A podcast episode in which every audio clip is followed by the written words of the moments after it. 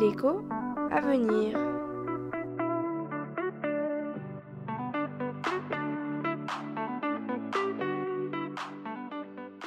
J'aimerais savoir, la création de l'euro a-t-elle eu une conséquence inflationniste? Je suis avec Martine pour une série de podcasts sur l'euro.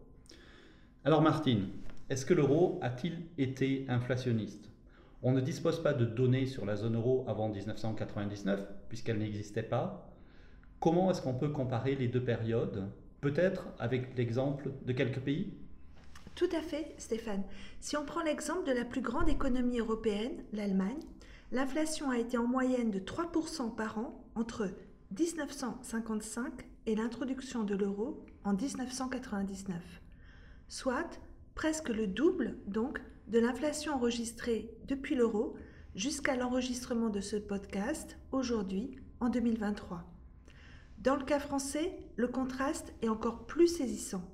L'inflation française, depuis l'introduction de l'euro, est de 1,9% en moyenne, alors qu'elle a été de 5,6% entre 1958 et 1998. En fait, tu me dis qu'il y a plutôt moins d'inflation depuis la création de l'euro.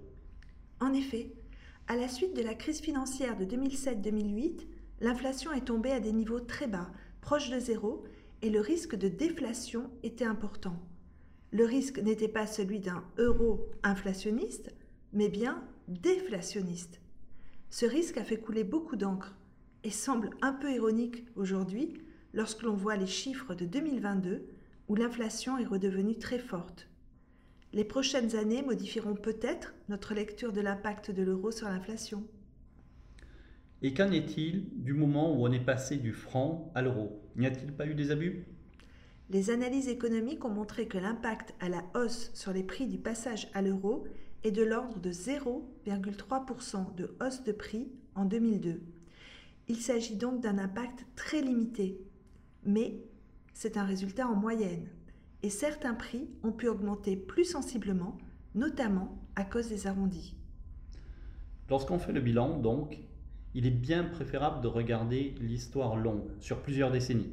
Avec cette optique, et lorsqu'on regarde la période où l'euro a été notre monnaie, bientôt un quart de siècle, l'inflation est restée très modérée, voire plus faible que l'objectif fixé par la BCE.